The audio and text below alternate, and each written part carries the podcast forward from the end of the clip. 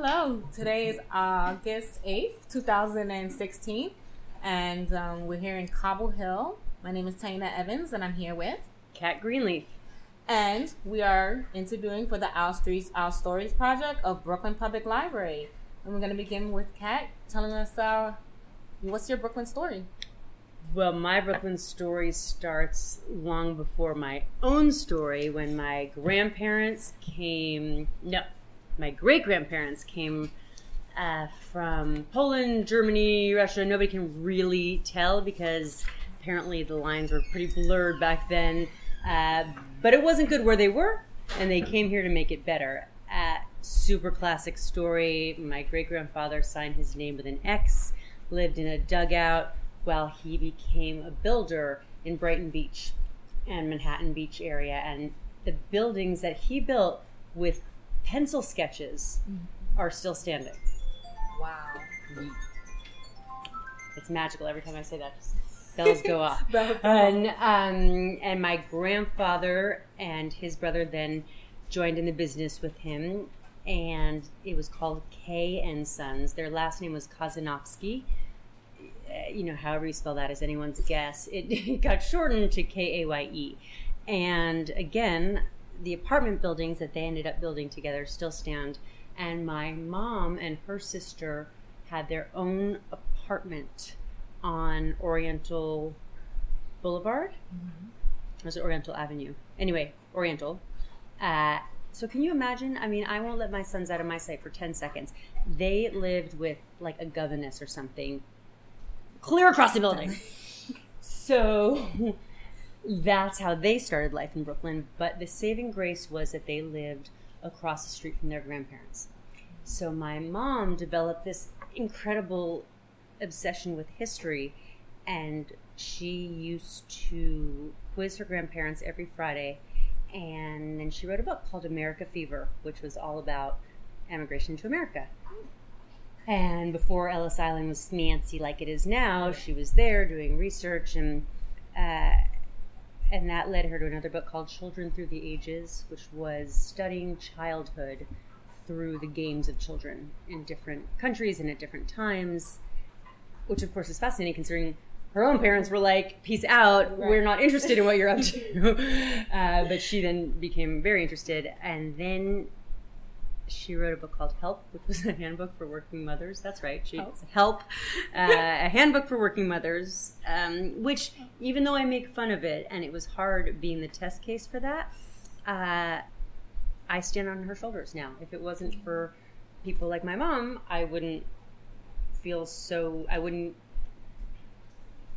have taken on a life in the work world as easily, and it never occurred to me not to work. And I love working. So, uh, however, when you're four and you're doing your own laundry or trying to, it's it's not pretty.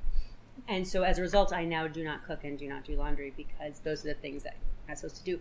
And then she wrote a book called Forward March to Freedom, which was about A. Philip Randolph, and it was for kids. And um, A. Philip Randolph is the started the Pullman car porters, mm-hmm. and uh, you know it's interesting what passes for. Uh, or what passed for a children's book then, I think might be a little heavy handed yeah. uh, compared to a children's book now. There are no thought bubbles. But anyway, so that uh, so that's where that side of the family started in Brooklyn. My father's side of the family started in Flatbush, and my grandfather uh, lived on President Street, all different parts of President Street. And I have this theory that everyone in Brooklyn, I mean, everyone who comes to sit on my stoop for the show, lived on President Street had a relative on President Street. Like President Street is the great connector. It's that. Yeah.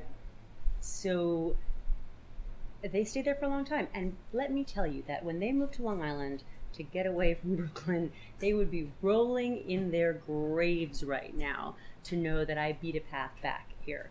Um, my husband, my then fiance, and I were living on the Lower East Side, and we got married at Brooklyn Borough Hall because I knew I would always moved to Brooklyn. I just knew it.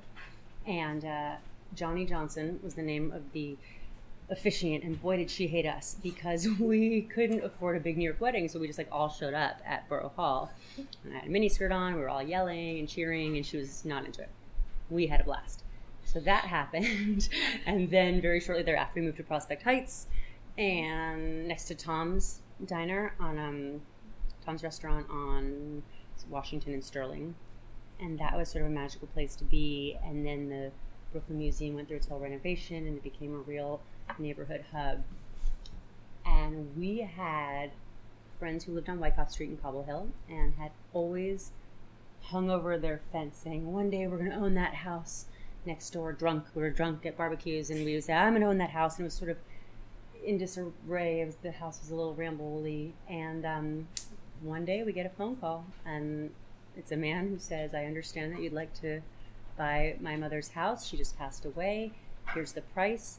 Uh, and he gave it to us at about half the market rate. So this is 2006, height of the market, and he gave it to us at half the value because somebody had given him a deal on his first home, which allowed him to build his family and, and make them safe and different houses around Brooklyn, and he wanted to do the same for a nice young family. And this was before we had kids or anything.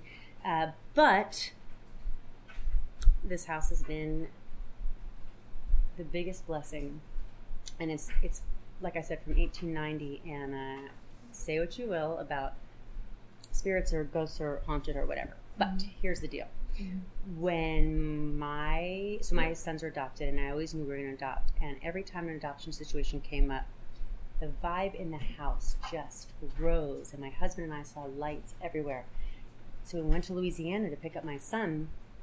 All those lights were bouncing off him, and it was like we felt accompanied by this house. And then we came to find out that the daughter, one of the daughters who lived in this house, had had a back alley abortion, and she passed away, and she was laid to rest right here. And I really believe that all those mamas in this house really wanted to have a baby in here. And then with my second son, it's, it's been the same. And for all the trials and tribulations of raising two children, not to mention two spirited boys, this is a, a real house of joy. And then here, speaking of ghosts, here's another crazy thing. So my little guy, Truman, is uh, he's really an empath. He really sees, and he kept telling me there's a guy called Larry who's stuck. Larry is stuck and so I called somebody, a shaman, and I said, We're having this issue. Do you want to come over? She did her thing. She says, Larry is at peace. He's with his people. That night, my basement flooded. So yes, Larry was stuck. He like had his finger in the dike, and then boom, the whole thing floods, and now we've had floods ever since. So Larry, come back wherever you've gone. I'm so happy with your people, but we are now dealing with a flooding basement. Uh, so that that's true. That's real life in an 1890 brownstone in Brooklyn. And we were actually the last awning on the block, the red and white metal awning, and we took it off, and the neighborhood cheered.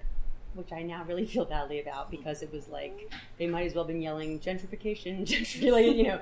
Uh, I wanted to say, but we didn't even we paid half price. But anyway, uh, but I tell the story about what happened to us with the paying half price because I really believe in the real estate miracle, and I want everybody to know that that's true and it can happen, and to not settle because it's out there, and it's certainly happened to us, and it's allowed us to have this show and to have a real life in New York, you know, an outdoor space and a million dogs, and we are. It, lucky doesn't describe it, you know, mm-hmm. just so so beyond beyond. I mean, um, we touched on a lot, and it's an incredible story. but I wanted to know um, what is your favorite, I guess, area here? Um, restaurant or, or, Brooklyn or. Well, it, it's actually Coney Island.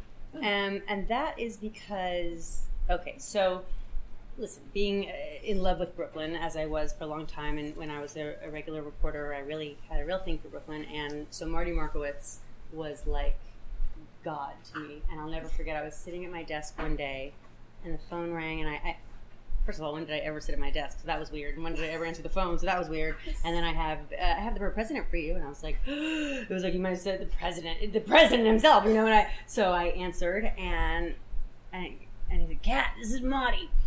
Um, I want you to be the the mermaid queen, the queen of the mermaid parade." and I didn't know what it was, but I was like, whatever, I'm in.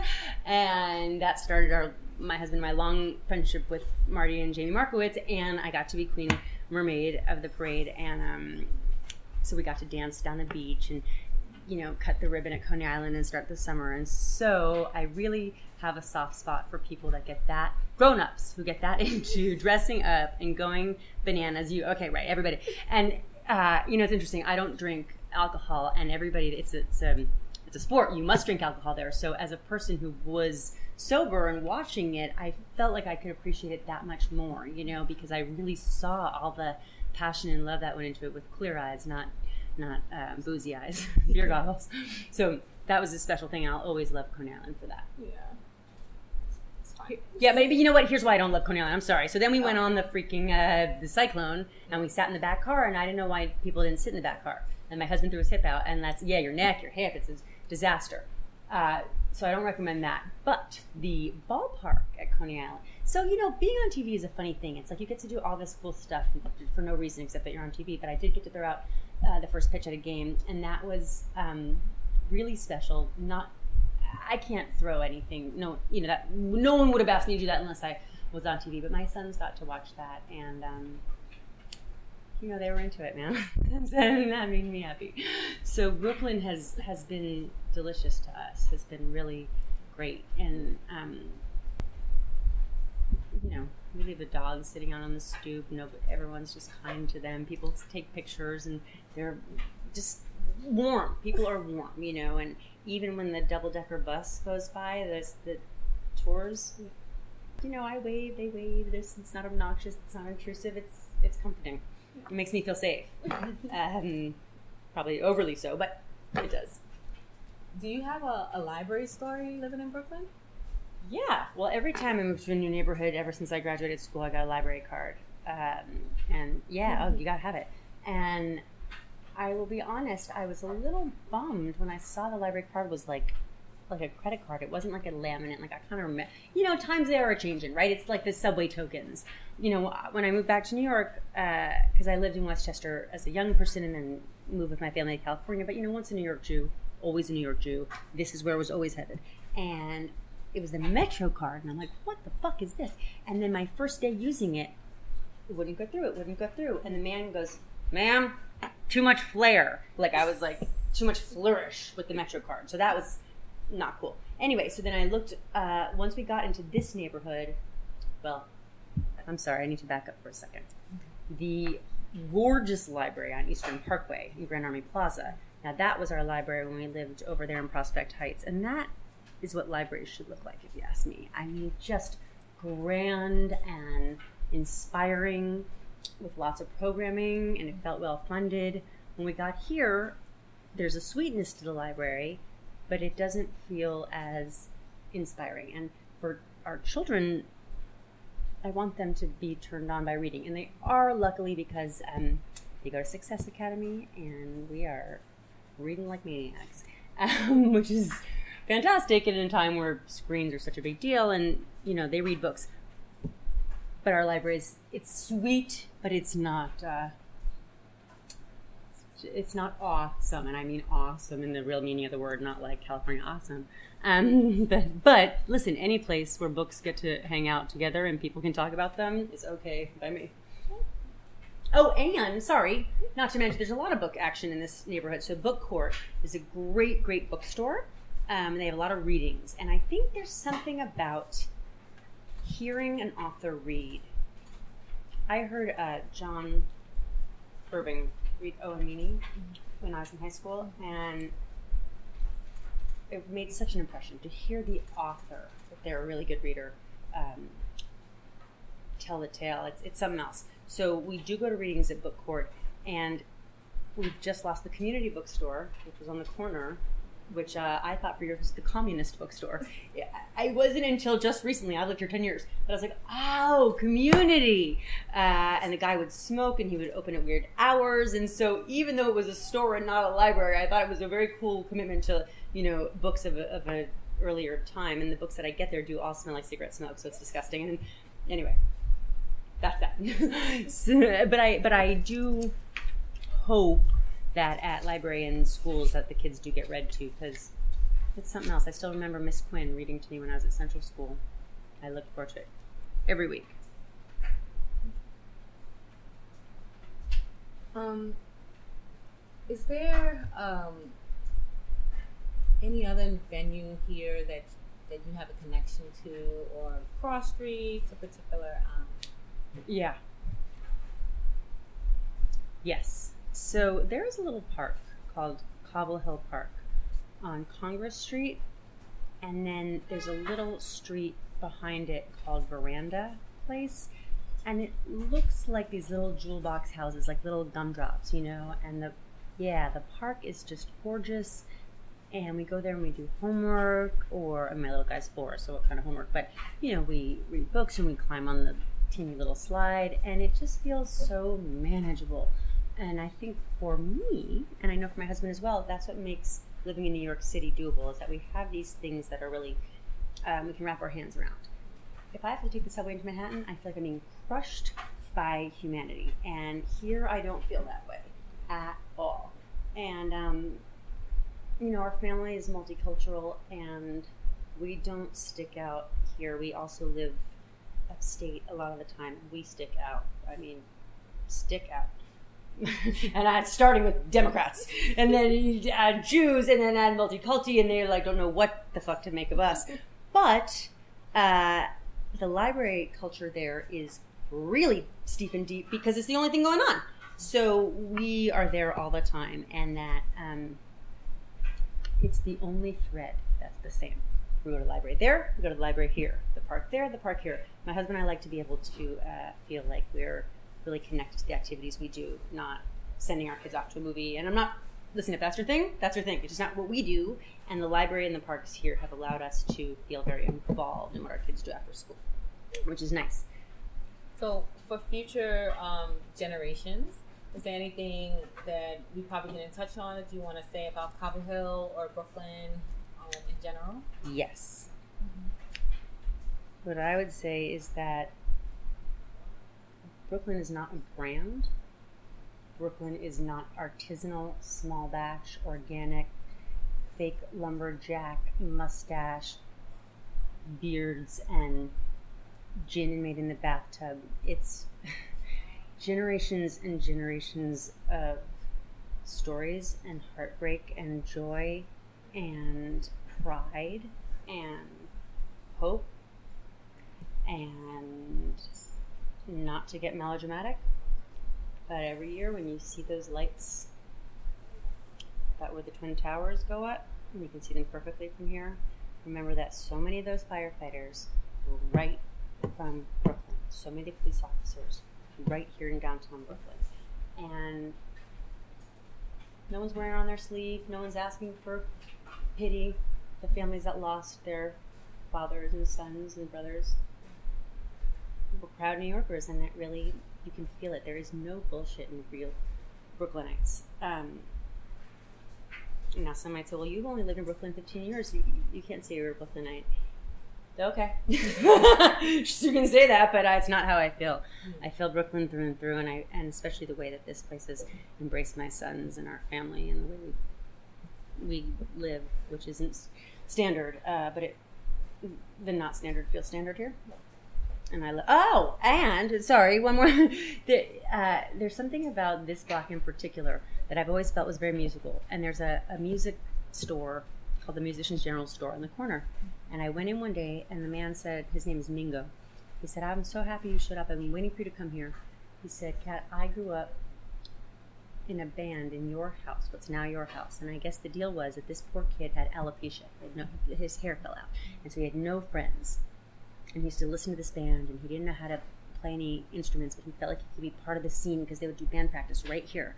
And then one day the bass player didn't show up or and he jumped in and that started his life in music. It gave him a sense of place. It gave him a, sense of belonging and that happened right here in this house. And so when the show started it just on a whim I, I feel like there's something in the soil on this block in this neighborhood that just it's so vibrant, it's so musical, it's so alive, and that that to me is.